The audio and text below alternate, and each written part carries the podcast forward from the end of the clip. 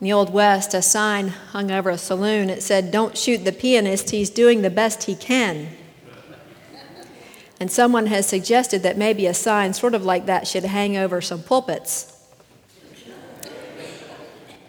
A young pastor made the mistake of apologizing for preaching so long, and a woman trying to encourage him said, Oh, it wasn't really that long, it only seemed that way. well, you may agree with her when I tell you that this sermon has five points to it, but I promise to go no longer than 45 minutes an hour. I'll have you out by two. How's that? Just kidding.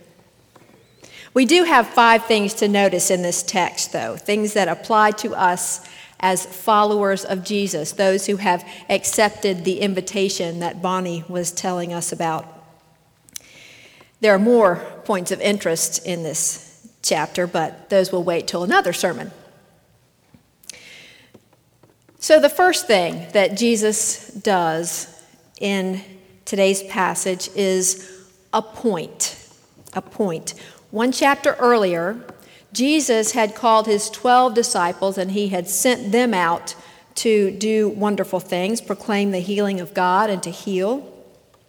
Now, chapter 10, Jesus is appointing 70 others I don't know if that's because the 12 messed up and um, somebody needed to go fix things. I don't think that was it. Um, some versions of the Bible, like Linda, said 72. I learned that the best manuscripts from early days are equally divided on whether it was 70 or 72. It really doesn't matter that much. The point is that they knew that there were about that many nations. That's what they thought. There were about 70 nations at the time, and so this is a foreshadowing of Jesus going beyond the Jewish neighborhoods and out into the world, as we've sung about in our hymns this morning. Appointment. When, when we think of somebody being appointed, we don't usually think about it in the, the church realm. We usually think about it in the political realm. Several years ago, President Bush wrote the success of the Bush Cheney administration will depend on the quality appointees we choose to join us to lead this nation in the years ahead. I will look for people who are willing to work hard to do what is best for America, who examine the facts and do what is right, whether or not it is popular. I will look for people from across the country and from every walk of life I welcome all who are ready for this challenge to apply. Well, there are a couple of quali- qualifications in there, and I wonder if Jesus had the same for the 70 he appointed. People who are willing to work hard for God's realm. People who are willing to examine the facts and do what is right, whether or not it is popular. Jesus appoints people who say we want to follow his ways to carry his mission of peace to the world. So that's point one. Jesus appoints us. And once Jesus appoints us, Jesus sends us. That's point two. In 2005, President Bush appointed who, who's our Roanoke boy that's in Romania now? Nick Taubman, um, to, as ambassador to Romania. An ambassador is one who is sent out as a representative of his or her home country. So, does this ambassador live in Roanoke now? No. Does he live in Washington, D.C., where the embassies are? No. His official residence is Bucharest, Romania. He has been sent out. Like the, the president appoints and sends, Jesus appoints and sends.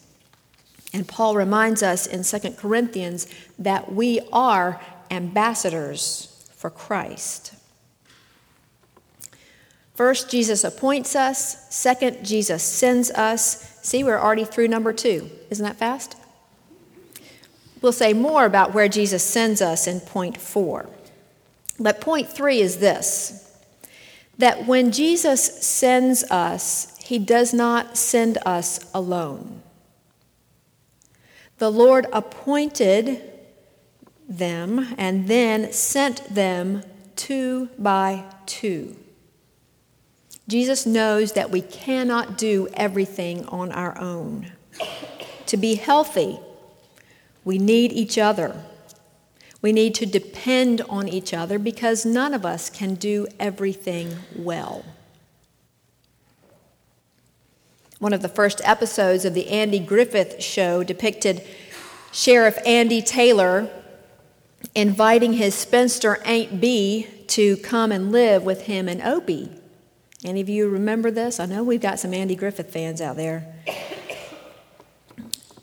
He thought that she would be the, you know, missing feminine aspect to, to the home since his wife had died.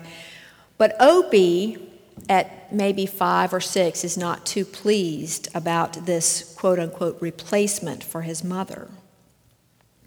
Andy tries to ameliorate the situation by inviting Aunt Bee to go fishing and frog catching with them so that Opie can become attached to her.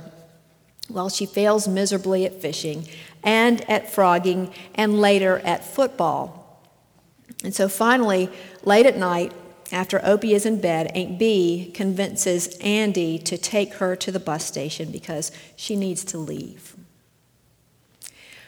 Opie hears her crying beneath his window, and he guesses that that's what's happening.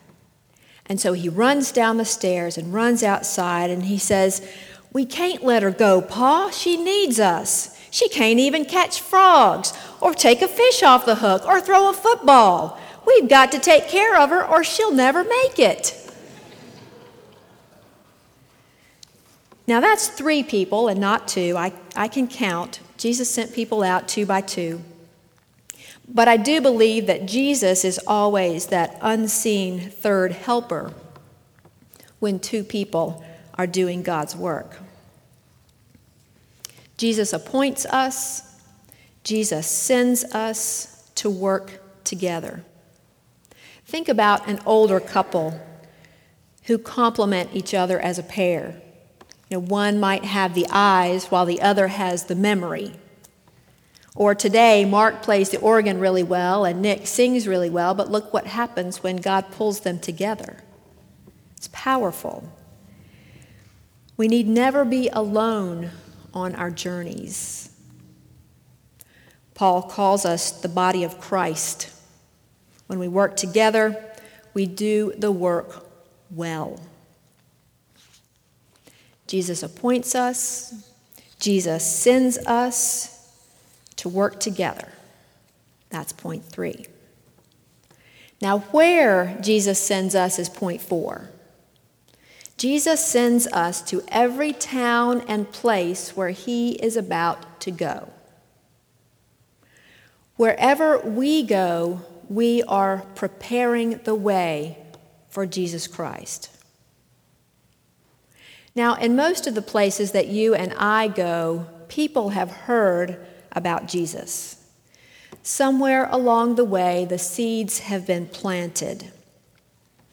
But the laborers, Jesus tells us, have not been out into the field for the harvest, to close the deal, as Tony Campolo would put it.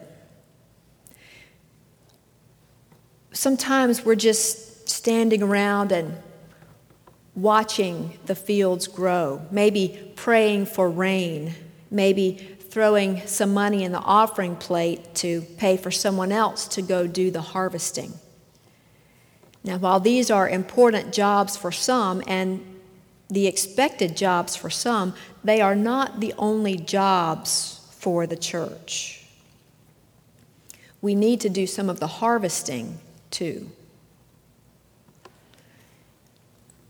D.L. Moody was a famous evangelist in the late 19th century.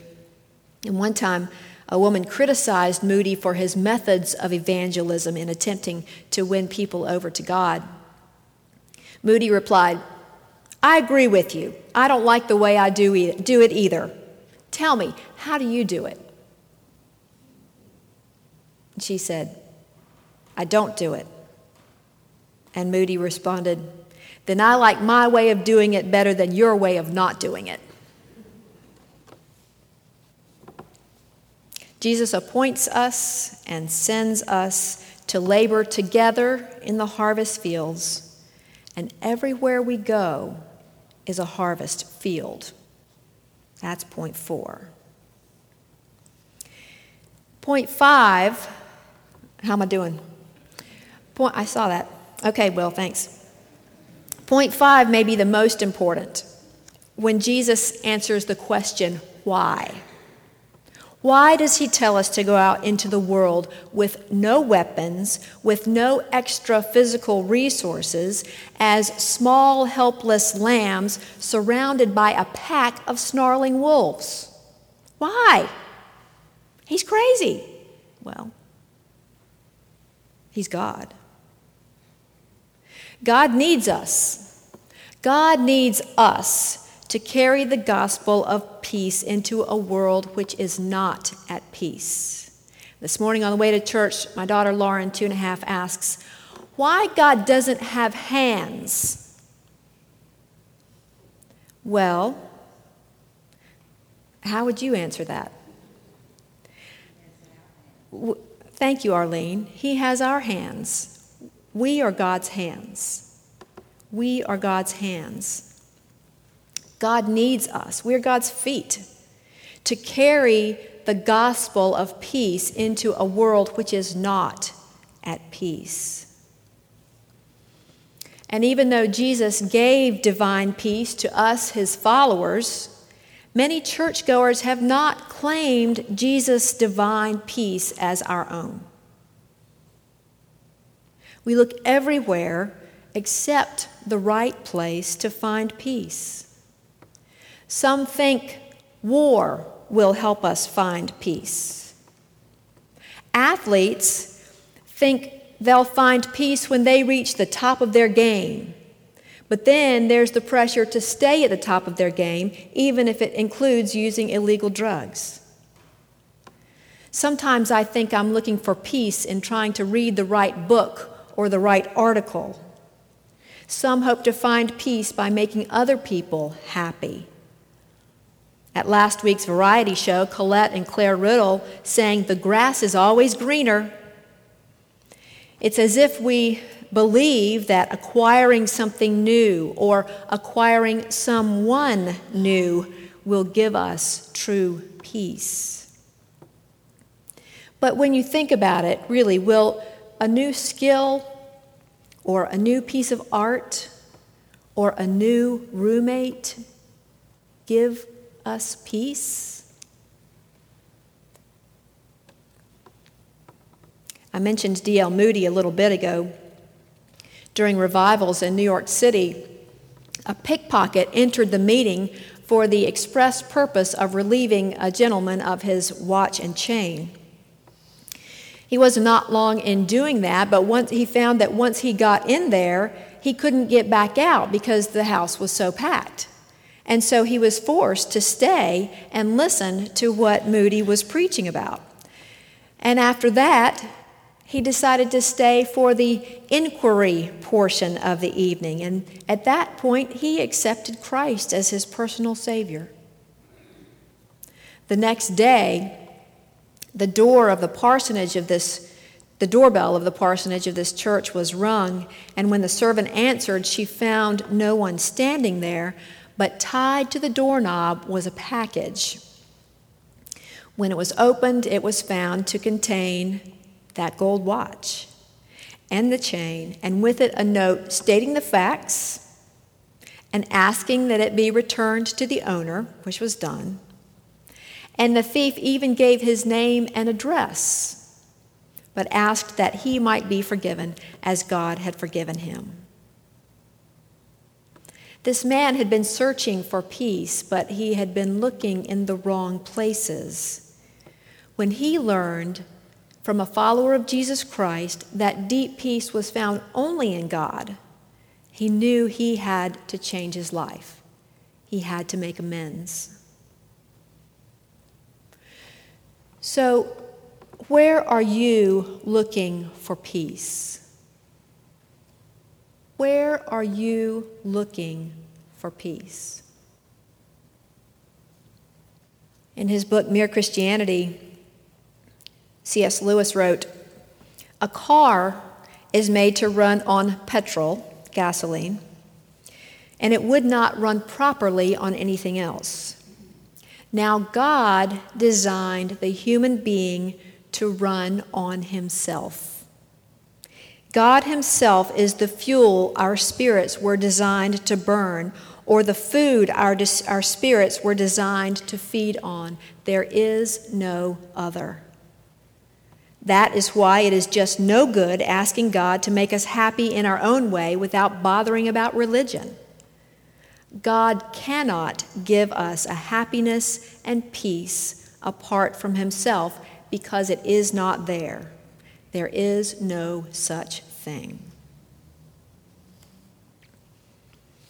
Once we know that peace only comes from God, we can more freely leave behind our weapons, the material things which we have acquired, even our desires for the greener grass on the other side of the fence.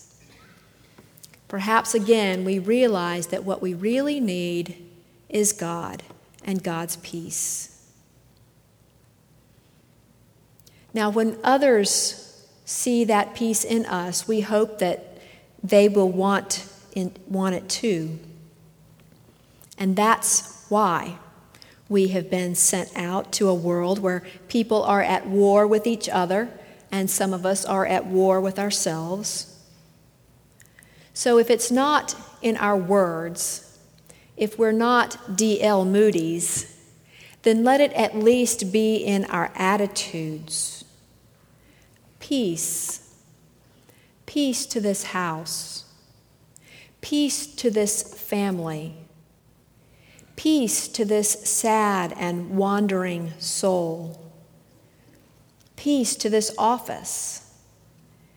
Peace to you in the name of Jesus Christ, Son of the living God. Now, Jesus tells us that some will reject this peace. Can you see it?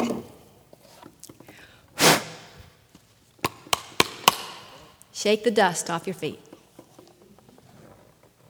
That's their choice. And Jesus tells us to move on. But we find that our own peace deepens when we carry to our restless world the attitude of Christ that is in these words of St. Augustine. Excuse me. Our heart is restless, O Lord, until it finds rest in you. Our heart is restless until it finds rest in you. We have been appointed, we have been sent with a helper to our world to share the peace of Christ. Like those first 70, we will come back with amazing stories of success and joy and peace as well. And so now, as we prepare to go on our way. Jesus says, Ask, send, and go. Let's pray. Hear our prayer, O God, that we would have your courage and peace to go as Jesus has sent us and share your love and peace with a world who needs you. In his name we pray. Amen.